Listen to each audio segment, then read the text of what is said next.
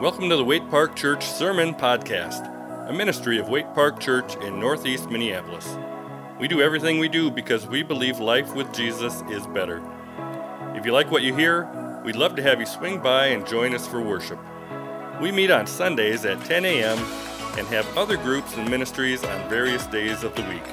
You can learn more by going to waiteparkchurch.org.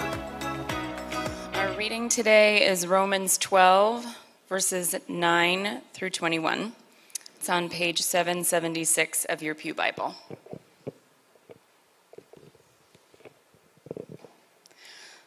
Love must be sincere. Hate what is evil. Cling to what is good. Be devoted to one another in love. Honor one another above yourselves. Never be lacking in zeal, but keep your spiritual fervor, serving the Lord. Be joyful in hope, patient in affliction, faithful in prayer. Share with the Lord's people who are in need. Practice hospitality. Bless those who persecute you. Bless and do not curse. Rejoice with those who rejoice. Mourn with those who mourn. Live in harmony with one another. Do not be proud, but be willing to associate with people of low position. Do not think you are superior. Do not repay anyone evil for evil. Be careful to do what is right in the eyes of everyone. If it is possible, as far as it depends on you, live at peace with everyone. Do not take revenge, my dear friends, but leave room for God's wrath, for it is written, It is mine to avenge, I will repay, says the Lord.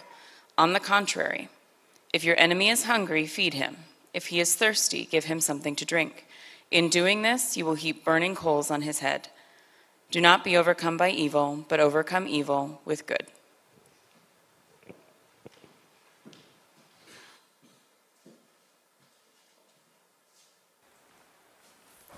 Good morning. So I'm so glad to have you here this morning. So I'm Holly Almhjeld, if you don't already know me, and I lead our small group ministry here at Waite Park Church. So our small groups start in September and we run through the end of May. So this first Sunday in June is often our small group celebration Sunday. And so we have a lot to praise God for what He's done through our small groups this past year. So part of it is so 98 people were engaged in our small group ministry this past year, which is 87% of our average Sunday morning worship attendance, which is amazing. So we're really thankful for people seeing the importance of being in community and connecting with one another. But another really cool thing that God has done is that 21 people have been got plugged into a small group this year, which is a huge huge number. And so we're just excited to see new people coming into our church and getting connected in small groups, but also you guys learning and realizing that small groups are important are important and the opportunity it's an opportunity to grow together. One of our core values for our small groups is love. So we've talked about this in our last focus season hesed the Hebrew word, and it means steadfast loving kindness. So our passage in Romans 12 this morning focuses on how to live this out. But before we dive into the passage, let's see how a few people have described love. We're going to start with Dr. Seuss, right? So you you know when you're in love when you can't fall asleep because the reality is finally better than your dreams. Or Nicholas Sparks. So he's the he writes the sappy love stories that are really sad. He says, "You are every reason, every hope, and every dream I've ever had." Um, and then also one more. So Elizabeth Gilbert has a little bit more insightful perspective. But to be fully seen by somebody, then be loved anyhow, this is a human offering that can border on miraculous. So just kind of a little fun aspects and vignettes into love. But let's start diving into our passage. So Romans 12:1 through Romans 15:13 is a household code which is filled with instructions on how we should live. So Romans 15, 13 is one of the primary verses that I've been praying over our small groups. It says, May the God of hope fill you with all joy and peace as you trust in him, so that you may overflow with hope by the power of the Spirit. So, all these instructions in this section are intended to build our trust and experience the power of his Spirit in our lives. Now let's go back to the beginning of that household code and look at verses 1 and 2 in Romans 12. It says, Therefore I urge you, brothers and sisters, in view of God's mercy, to offer our bodies as a living sacrifice, holy and pleasing to God. This is your true and proper worship. Do not be conformed to the pattern of this world, but be transformed by the renewing of your mind. Then you will be able to test and approve what God's will is, his good and pleasing and perfect will. So there are a couple aspects of these verses that we need to understand for context. So in verse 1, it says, Offer your bodies as a living sac- sacrifice. So bodies is plural, living sacrifice is singular. So we are, our individual bodies are, you, are supposed to unite as a community. So all our lives together accomplish the will of God as worship in countercultural ways. So, what is our motivation to unite together as a living sacrifice? God's mercy. We understand the grace that we've been given through God. We surrender in community to worship. And John Stott explains spiritual worship that is acceptable to God has as much to do with corporate oneness as it does personal piety. So, piety is how we live out our faith, spending time in scripture and in prayer. But being united with our brothers and sisters demonstrates our love for God. So, now to understand this chapter, let's get some cultural context. So, Paul is speaking to the community in the churches in Rome. So, the Roman Emperor Claudius created an edict to expel the Jews, some or maybe all, from Rome because they were causing a disturbance. They were only allowed to return after he died, approximately five years later. So the churches went from being Jews and Gentiles worshiping together to predominantly Gentiles leading the church. So when the Jews returned, the Gentiles would need to make room for the Jews. But the Jews would also need to find ways to integrate into the churches that would have changed significantly in their absence.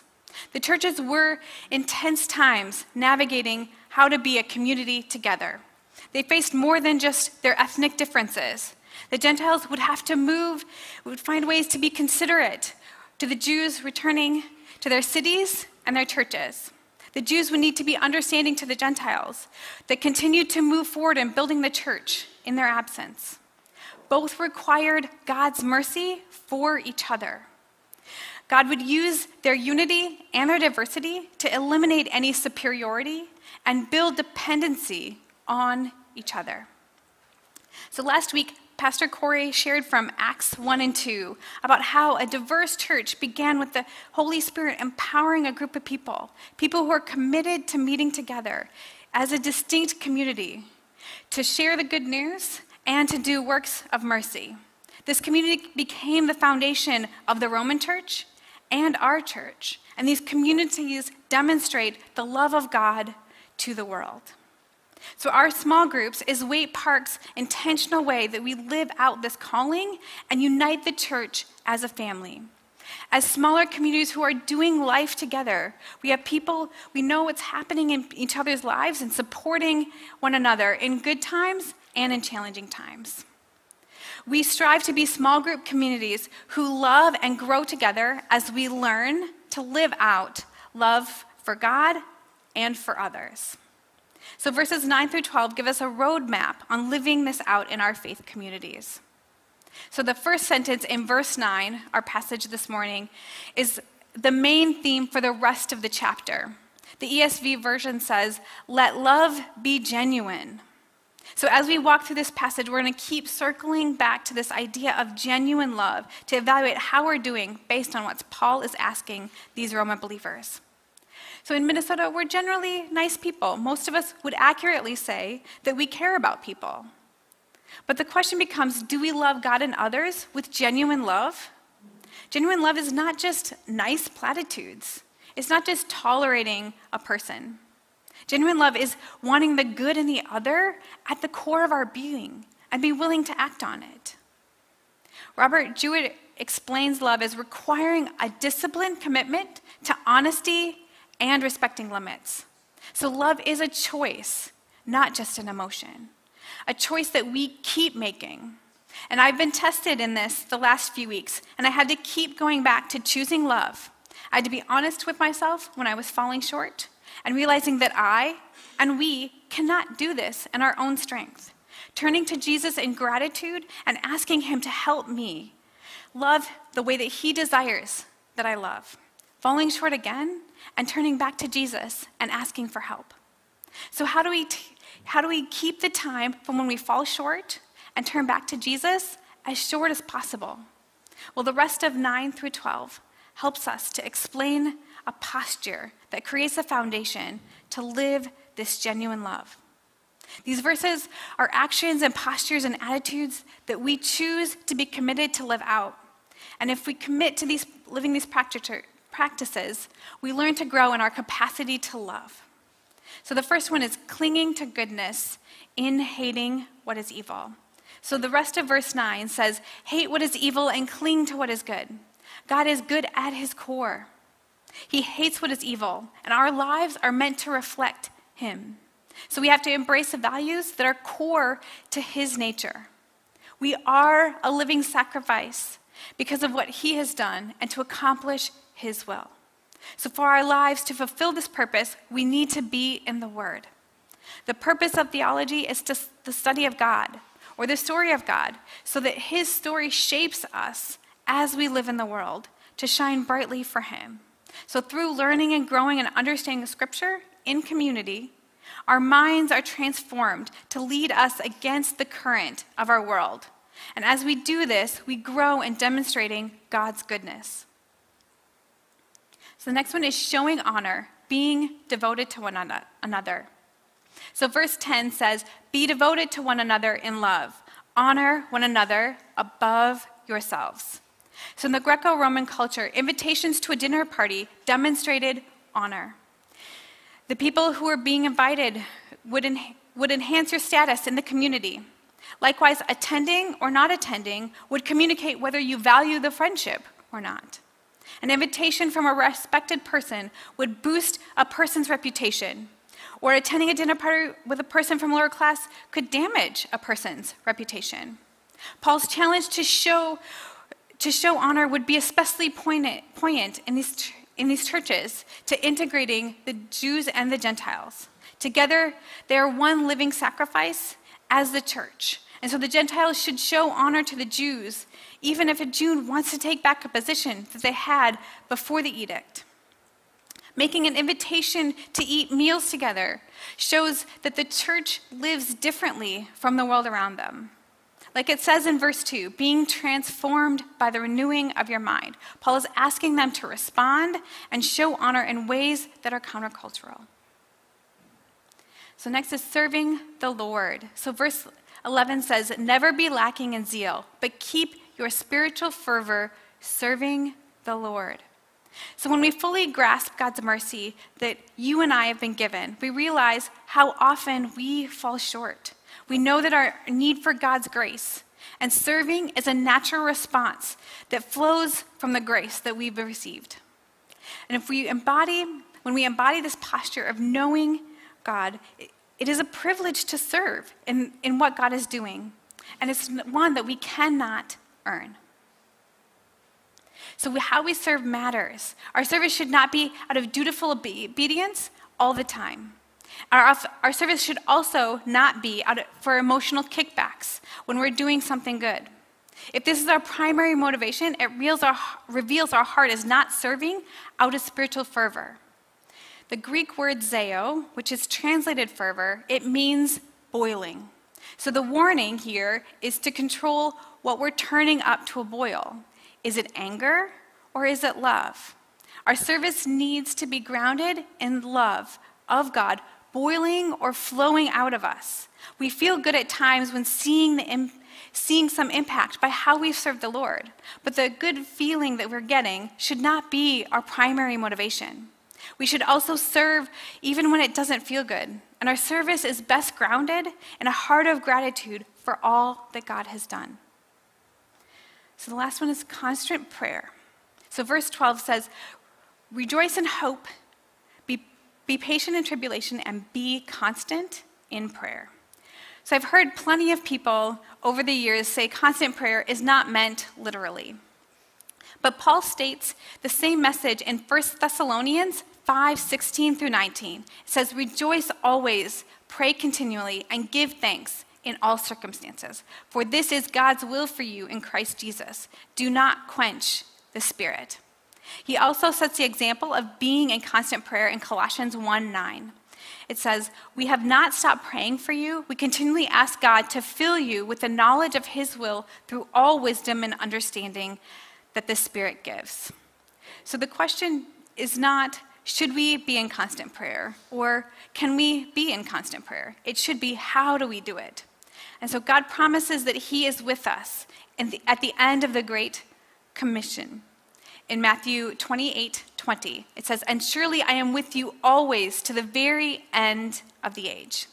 So he is already with us. And prayer is just talking to God throughout the day. So if this is true, then we can be in constant prayer. So, do any of you talk to yourselves? I have a friend who often talks to himself. Sometimes I would answer him because I thought he was talking to me, and he clarified, and he was actually not talking to me. But so I told him, when, when you're talking to me, just, just say my name. But it, so instead of just talking to yourself, if, if you do that, direct the, direct the conversation to God. Pray to Him. So that when a situation arises that tests our patience, we can ask God for wisdom and patience in that moment. Taking time to pause in that situation allows us to operate out of our values, not our emotions. Serving would be a similar situation when the oppor- opportunity presents itself to serve. Before immediately saying your typical automatic answer, which might be yes or it might be no, take a moment or even a day to pray about it. Invite God into that decision. That doesn't mean you'll always get the answer right but it helps us to learn our limits. That we have time to assess if our motive is to increase our spiritual fervor or, or, to, or boil or to boil it through service. Instant messaging is a commonplace today. When I went into the corporate office, I would often start a chat conversation with my backup. We would, have, we would send different information and questions back and forth throughout the day. This is another way to think about having a constant conversation with God. When we open the conversation, we open the conversation with Him by spending time with Him. Some might already be doing a daily devotional. So start by talking to Him throughout the day after your devotional. For others, life might feel really packed and full. But there are a couple of resources that could help just to open up that conversation with Him each day. So the first is listening to Scripture. There are several of us who are going through Bible in a year with Bible Recap, listening to scripture about 15 minutes each day. And they have a podcast that's about seven minutes that explains the passage each day. So each morning you could listen to it while you're getting ready. Another option is the Lectio 365 app. It leads you in a morning devotional based on a scripture passage and prayer. You can read the devotional or you can listen to it. And they also have a families version where the kids are reading the devotional.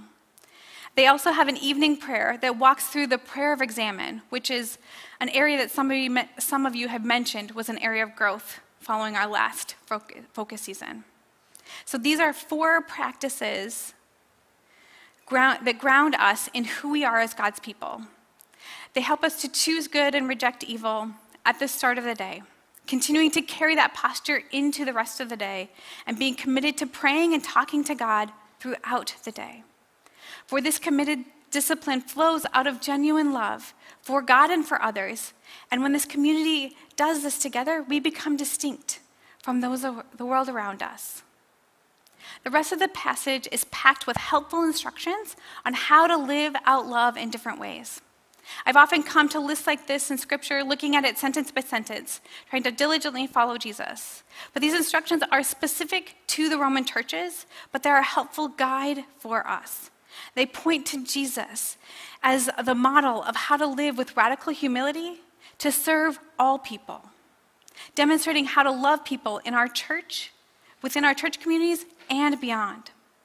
There are two main ways that Paul is challenging the church to show genuine love in the rest of our passage.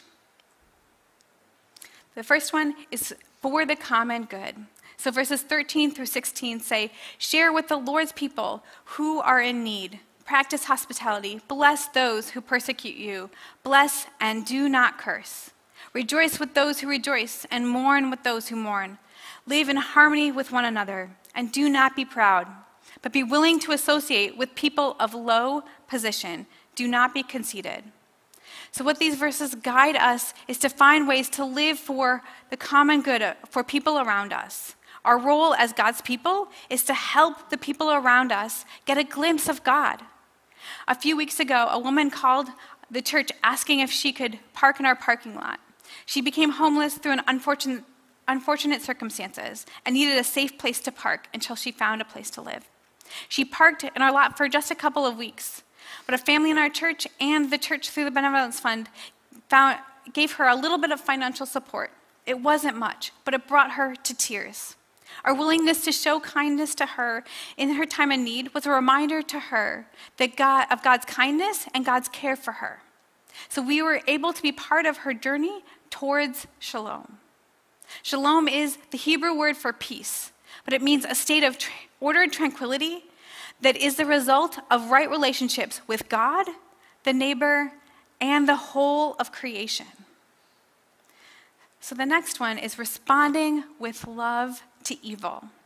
Verses 17 through 21 says, Do not repay anyone evil for evil, but be careful to do what is right in the eyes of everyone.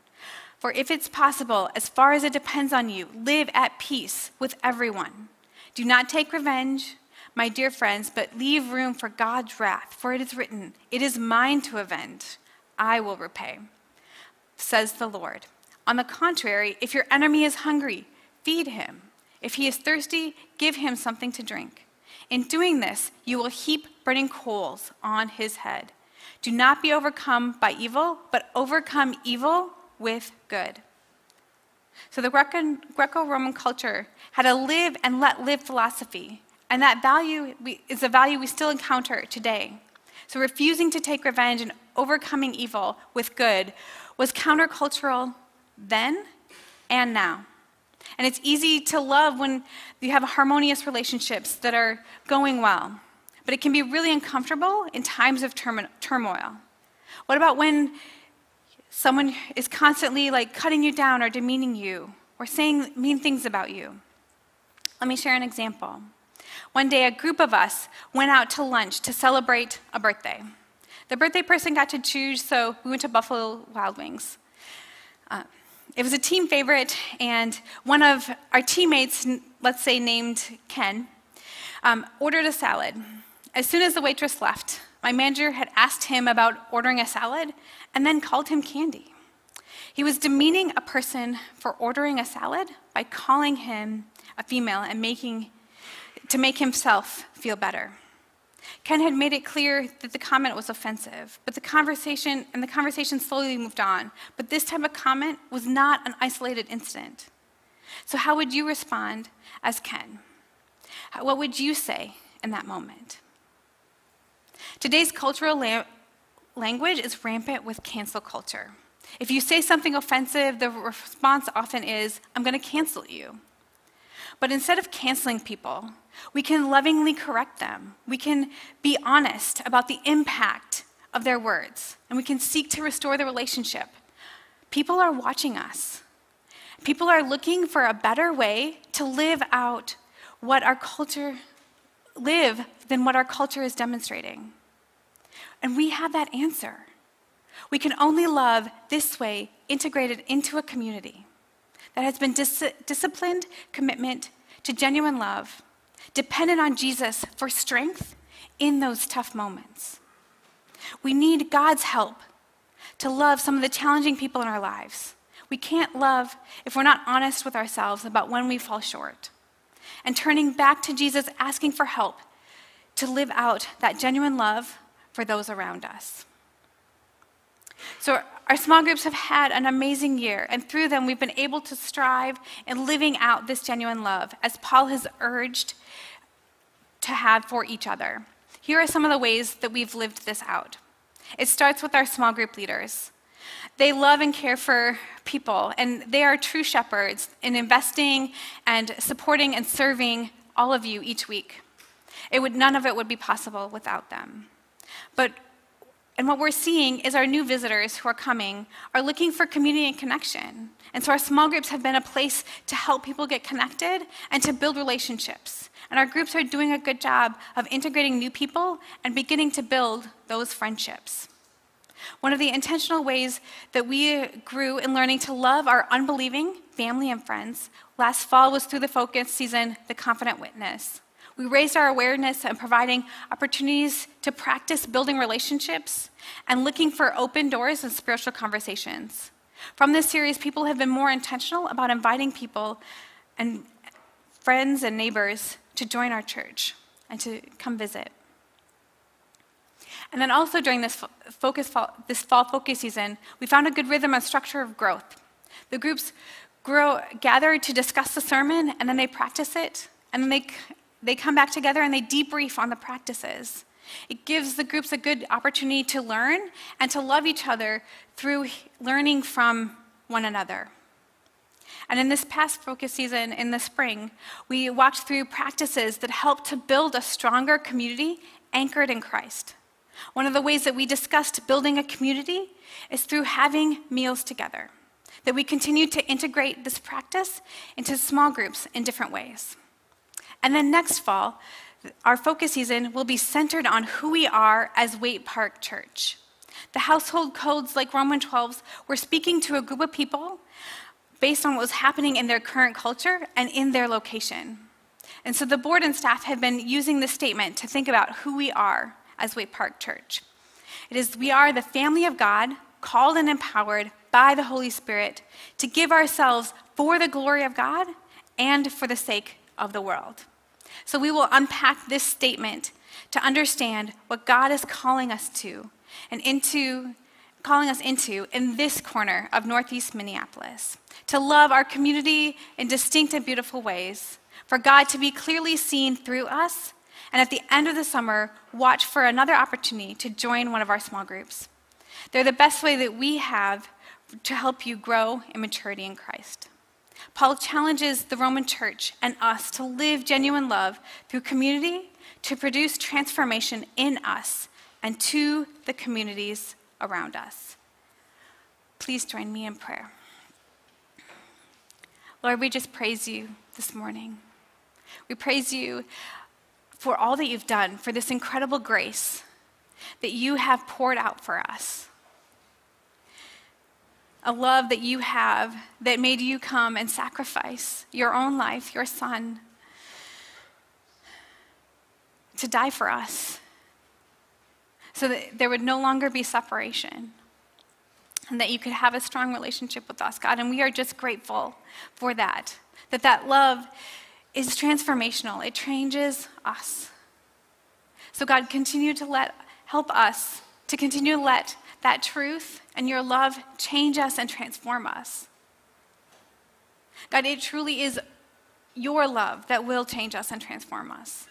Not in our effort, not from our own strength. It's from your power, not ours. But God, we don't want the love to just end with us in our community, in our church, even though we see you loving through one another in our church family. We wanted to continue to Northeast Minneapolis, to this corner, to our community, for people to see you, for those who are lost and hurting and lonely, that they would find community here, that they would find you and a relationship with you, that they would see that shalom, begin to get a glimpse of that shalom that, that you are doing and you want to do through us. But God, that it would continue throughout the world and our, the missionaries that we support throughout the world um, and beyond. God, so we just are grateful for the ways that you are using us today and ask that you would continue to pour out your love in greater measure so that we can reflect you in greater measure. You are an incredible God, and we love you so much. We pray all of this in your precious and glorious name. Amen. You've been listening to the Waite Park Church Sermon Podcast from Waite Park Church in Northeast Minneapolis.